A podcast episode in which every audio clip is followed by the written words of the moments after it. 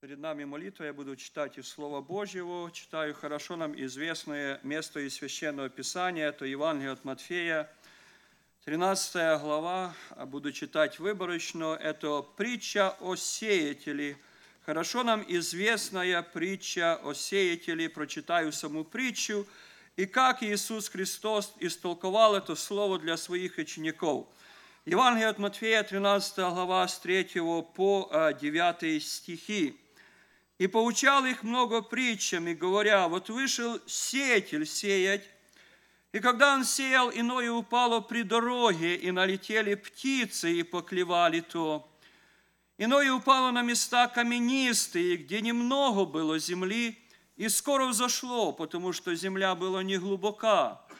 Когда же взошло солнце, увяло, и как не имело корня, засохло, Иное упало в терние, и выросло терние, и заглушило его. Иное упало на добрую землю, и принесло плод одного сто крат, другое в шестьдесят, иное же в тридцать.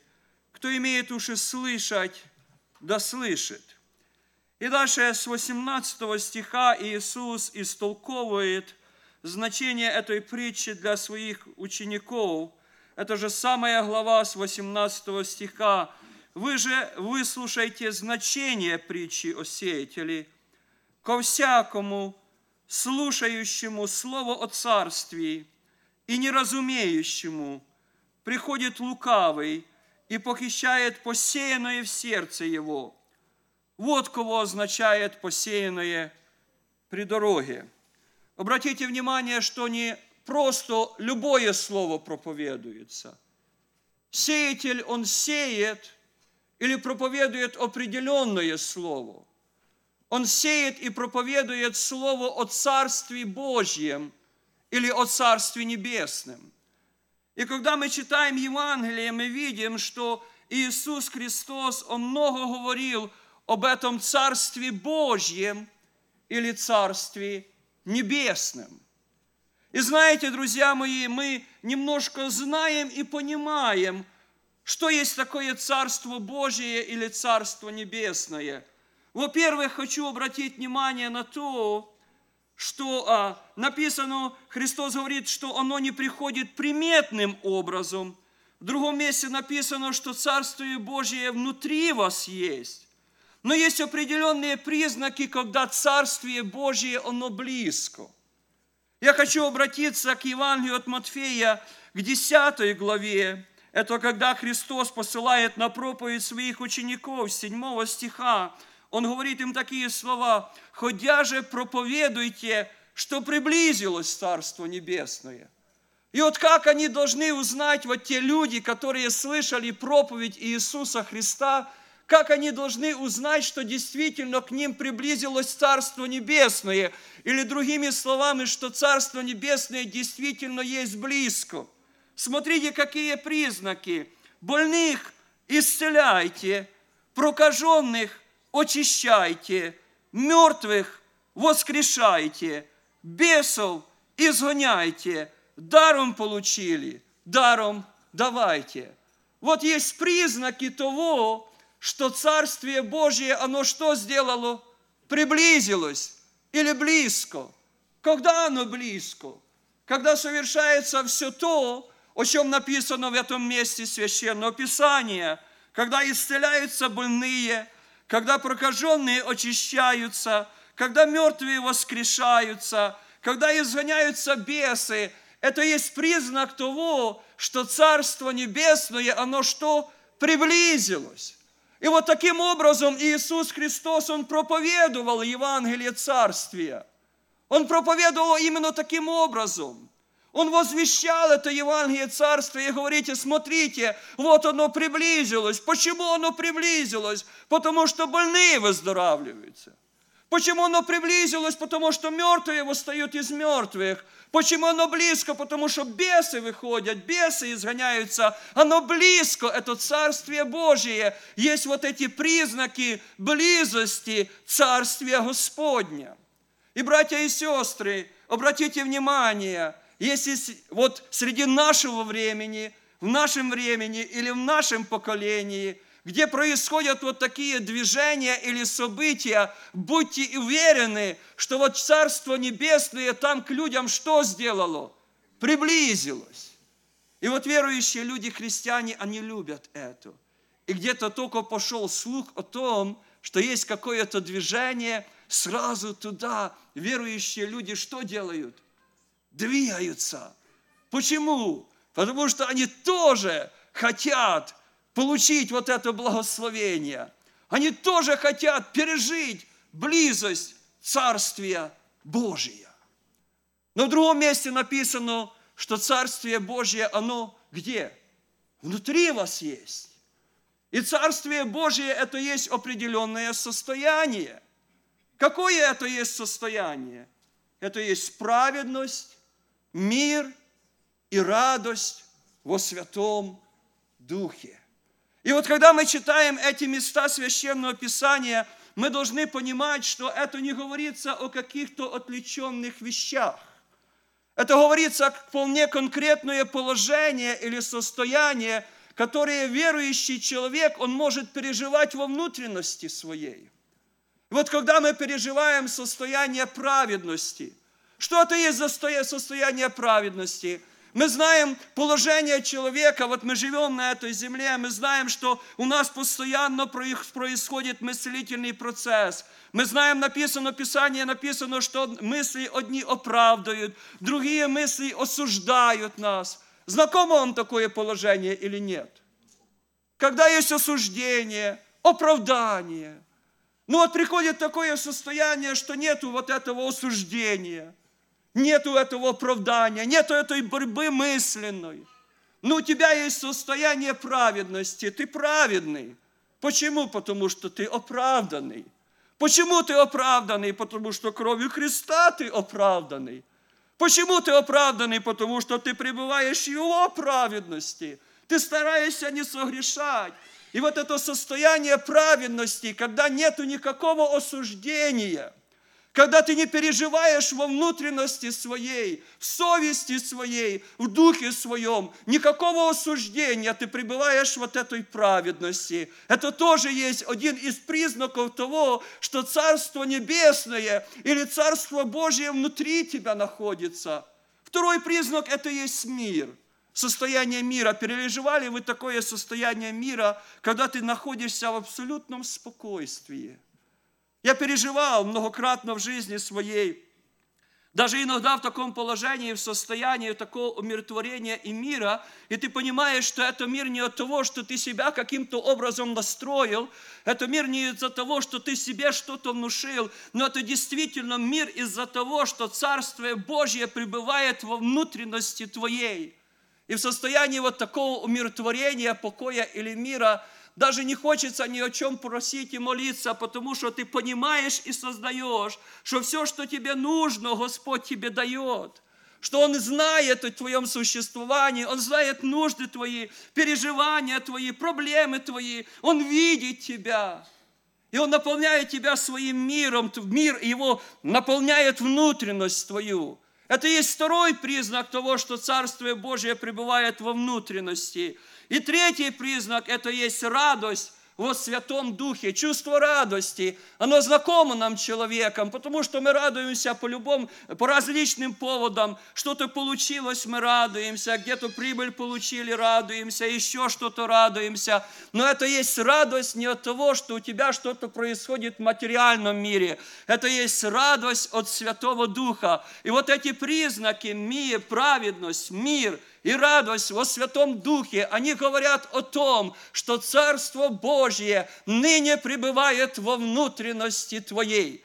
И если Царство Божье ныне пребывает во внутренности твоей, значит, оно очень близко к тебе. Как же оно может еще более приблизиться, если оно приблизилось таким образом, что вошло во внутренность твою? Где еще может быть какое приближение? Как может еще одно приблизиться? И вот в таком состоянии праведности, отсутствия, отсутствия полностью всех как бы обвинений, осуждений, мира, который наполняет внутренность, и радость во Святом Духе. Я верю, что именно в таком положении, в таком состоянии все то может исполняться, о чем говорил Иисус Христос, что больных исцеляйте, прокаженных очищайте, мертвых воскрешайте, бесов изгоняйте. Почему? По одной причине, что Царствие Божие, оно очень близко. И вот, друзья мои, когда Иисус Христос, Он говорит эту притчу о сеятеле, обратите внимание, что именно, что э, противодействие происходит в той области, где именно сеется вот это слово или проповедуется вот это слово о Царстве Небесном. И я хочу указать, как бы смысл, основной смысл моей проповеди, есть как бы три барьера или три препятствия, которые не дают Царствию Божию вполне открыться в нас. Первый барьер или первое препятствие, как здесь написано, ко всякому же слушающему Слово о Царствии и неразумеющему приходит лукавый и похищает посеянное в сердце его, вот кого означает посеянное при дороге. Естественно, там, где есть какие-то духовные действия, там есть и духовное что? Противодействие. И мы знаем, от кого исходит это духовное противодействие. Это духовное противодействие исходит от кого? От лукавого, который старается что сделать? Похитить это слово, чтобы люди не услышали это слово о царстве.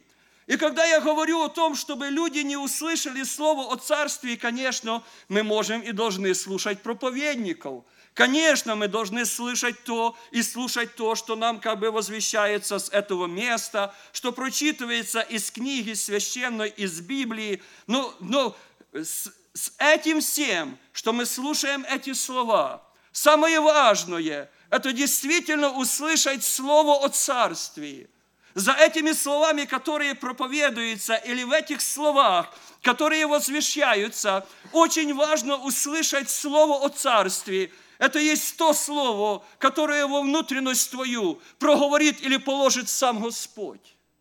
И вот когда мы спрашиваем людей, которые или вышли на покаяние, или получили э, в молитве какое-то э, или исцеление, вот спрашиваешь, а как же это было? И он говорит, в какой-то момент я услышал, в какой-то момент я почувствовал, что мне нужно выйти наперед. У меня появилось вот это желание – чтобы братья за меня помолились, елеем помазали, еще что-то сделали. У меня есть желание, появилось желание покаяться. Он услышал этот человек слово о Царстве Божьем. И никто не может сказать, какой определенный момент времени это случилось. Я вспоминаю такое свидетельство, что а, жена верующая на собрание привела мужа неверующего. И она очень хотела, чтобы муж неверующий, он покаялся. И она очень ожидала о том, что когда братья выйдут за кафедру, они, знаете, будут так воодушевленно и пламенно проповедовать и призывать человека к покаянию. Но вышел один браток и начал читать. Авраам служил Богу. Исаак служил Богу. Яков служил Богу. Моисей служил Богу. И вот эта сестра, она очень расстроилась, потому что не было такой зажигательной пламенной проповеди. И к ее большому удивлению, в конце этой проповеди ее муж вышел на покаяние, потому что он услышал слово о царстве. Он услышал это слово о царстве. И вот, друзья мои, на всяком месте, где возвещается Слово о Царстве, первая проблема или первый барьер или первое препятствие – это то, что есть духовное противодействие всякому духовному действию. Есть действие вот этого лукавого, который приходит и старается это Слово о Царстве похитить для того, чтобы оно не принесло никакого плода. И когда приносит плод это слово о царстве, оно приносит плод тогда, когда покаяние происходит, когда изменение жизни происходит, когда исцеление происходит, когда еще что-то происходит. Вот это есть плоды вот этой проповеди или слова о Царстве Божьем, о Царстве Небесном. И знаете, друзья мои, есть те верующие люди, которые научаются как бы противодействовать и они успешно проходят это первое препятствие или этот первый барьер. Их не смущает противодействие, даже если они где-то чувствуют в молитве или на служении какое-то противление, они проявляют твердость, они продолжают молиться для того, чтобы соединиться с Господом, и они приходят этот первый барьер или первое препятствие. Возникает второе препятствие – а посеянное на каменистых местах означает того, кто слышит Слово и тотчас с радостью принимает его, но не имеет в себе корня и непостоянен, когда настанет скорбь или гонение за Слово, тотчас соблазняется. Второе препятствие, друзья мои, которое мы очень часто не преодолеваем, оно называется очень просто, оно называется постоянство. Знаете, мы знаем, что когда Иисус был на этой земле, к Нему подходили люди, задавали всякие каверзные э, вопросы из Писания. Они задавали Ему, например, такой, э, э, такой вопрос, как бы, какое самое, самое главное, какая самая важная заповедь в законе. И мы знаем, как Иисус Христос отвечал. Я вот недавно слышал рассуждение, потому что вот евреев равенов, им тоже задали вопрос и спросили, а какая же самая тяжелая заповедь в законе? Вот, вот мы, читающие Слово Божье, какая самая тяжелая или трудная заповедь в законе? Что есть самое трудное или тяжелое? Суббота, обрезание, кашрут, что еще? Что самое тяжелое? К моему удивлению, они пришли к выводу, что самая тяжелая заповедь – это там, где вот написано, в частности, об обязанностях священника – что вот, например, э, мы знаем, что вот было святое, святое святых, и перед входом во святом святых, перед этой завесой, стоял золотой жертвенник курений, и было такое дано повеление и заповедь священника, что от э, Аарон и его сыновья на этом золотом жертвенником курении обязаны воскурять каждое утро и каждый вечер. Самые тяжелые, братья и сестры, это быть постоянным – Потому что, знаете, мы знаем, что были священники, были левиты. Левиты, они были такие, можно сказать, э, такие эмоциональные, потому что они составляли псалмы для воодушевления, для того, чтобы народ приводить к молитве. Они были, знаете, водимые вдохновением. Но священники не были водимы вдохновением. Священники должны просто были исполнять свою работу или обязанности.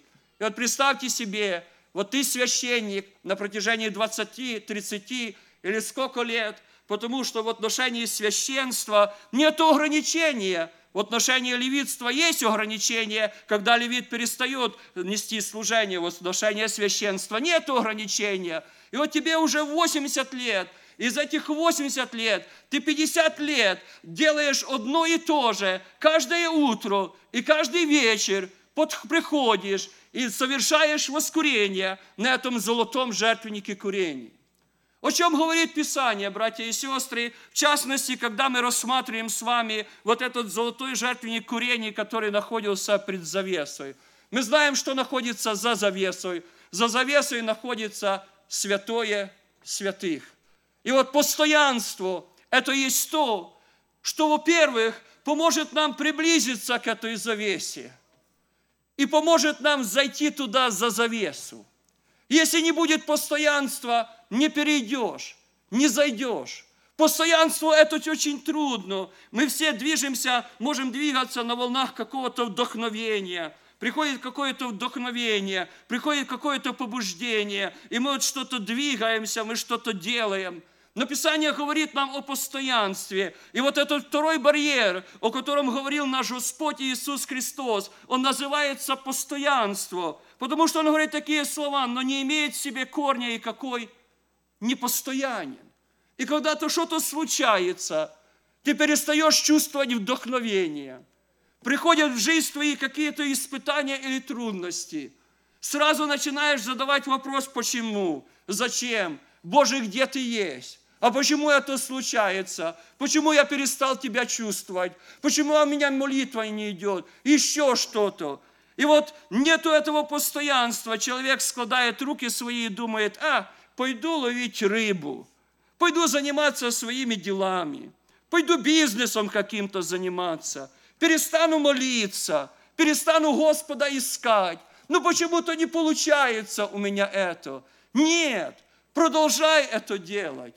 Прояви постоянство. Вспомни о тех священниках, которые каждый день, утром и вечером совершали воскорение на золотом жертвеннике курений. Было у них вдохновение или не было у них вдохновения? Было у них желание особое или не было у них желания особого? Они понимали и знали, что это есть заповедь Господня. Они шли и просто это делали. И знаете, друзья мои, когда мы вот идем и просто что-то делаем, может быть, даже без какого-то особого вдохновения и без какого-то особого удушевления, в какой-то момент времени мы встречаемся с тем, кто находится за завесой. Когда Господь тебе открывается и является, и дарует откровение свое. Так происходит, друзья мои. И вот даже когда вот мы э, прошли вот этот первый барьер и э, научились как бы преодолевать вот эти духовные воздействия, и прошли мы второй барьер, и мы проявляем постоянство. Есть еще третья преграда. А посеянные в тернии означает того, кто слышит слово, но забота века сего и обольщение богатства заглушает слово, и оно бывает бесплодно. Третья преграда или третий барьер, что когда ты познал Господа, принял вот это Евангелие Царства во внутренность свою, где-то получил утешение, где-то получил ободрение, где-то знаешь, что есть такое исполнение Духом Святым, где-то еще что-то, может быть, переживал в служении Богу. И вот ты успокоился или утешился и подумал о себе, ну уже что-то у меня есть, что-то уже я приобрел. И когда я вот что-то у меня есть, что-то я приобрел, я могу обратить свое внимание или взор на что-то другое, что лежит в этом мире. И что-то другое, что лежит в этом мире, ты нашел, что есть обольщение богатством. И вот ты думаешь, ну, наверное, нужно какой-то бизнес запустить. И вот вы обратите внимание, сколько в этой стране есть хороших верующих, которые в свое время были употребляемы велико Господом, но не захотели в какой-то момент времени бизнес какой-то запустить. И вот когда они запустили этот бизнес, вот этот бизнес, обольщение богатством, как здесь написано, заботы века сего, они заглушают все то доброе, что есть во внутренности их. И оно не происходит каким-то, знаете, таким э, таким, знаете, резко. Оно происходит очень постепенно. И в какой-то момент времени, через на протяжении нескольких лет, человек обнаруживает, что все то, что он имел в прошлом, он просто потерял, и у него уже этого нету. И вот я хочу вам задать вопрос, как вы думаете или рассуждаете, из этих трех, трех препятствий, какое самое тяжелое? Или первое, или второе, или третье? Если это противодействие каких-то духовных сил, если это э, то, что нету постоянства, или, может быть, это есть заботы века сего и обольщение богатством, что есть самое трудное и тяжелое, чтобы преодолеть его?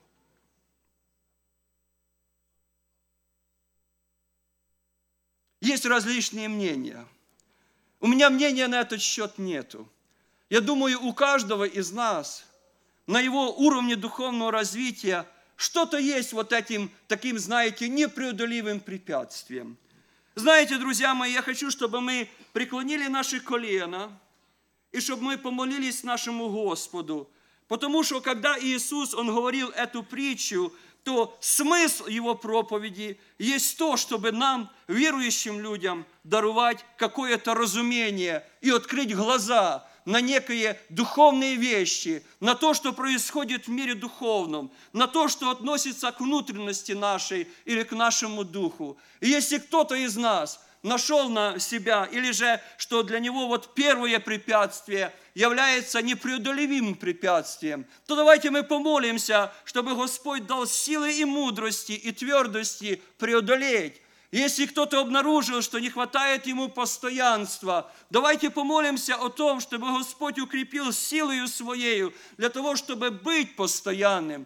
Если же кто-то обнаружил себя, что, может быть, заботы этого века, обольщение богатством, они заглушают вот это слово о царстве или царство во внутренности твоей. Давайте мы помолимся, чтобы Господь открыл глаза, и человек увидел это и сделал определенные выводы в своей жизни. Пусть имя Божье будет прославлено в этом служении. Аминь.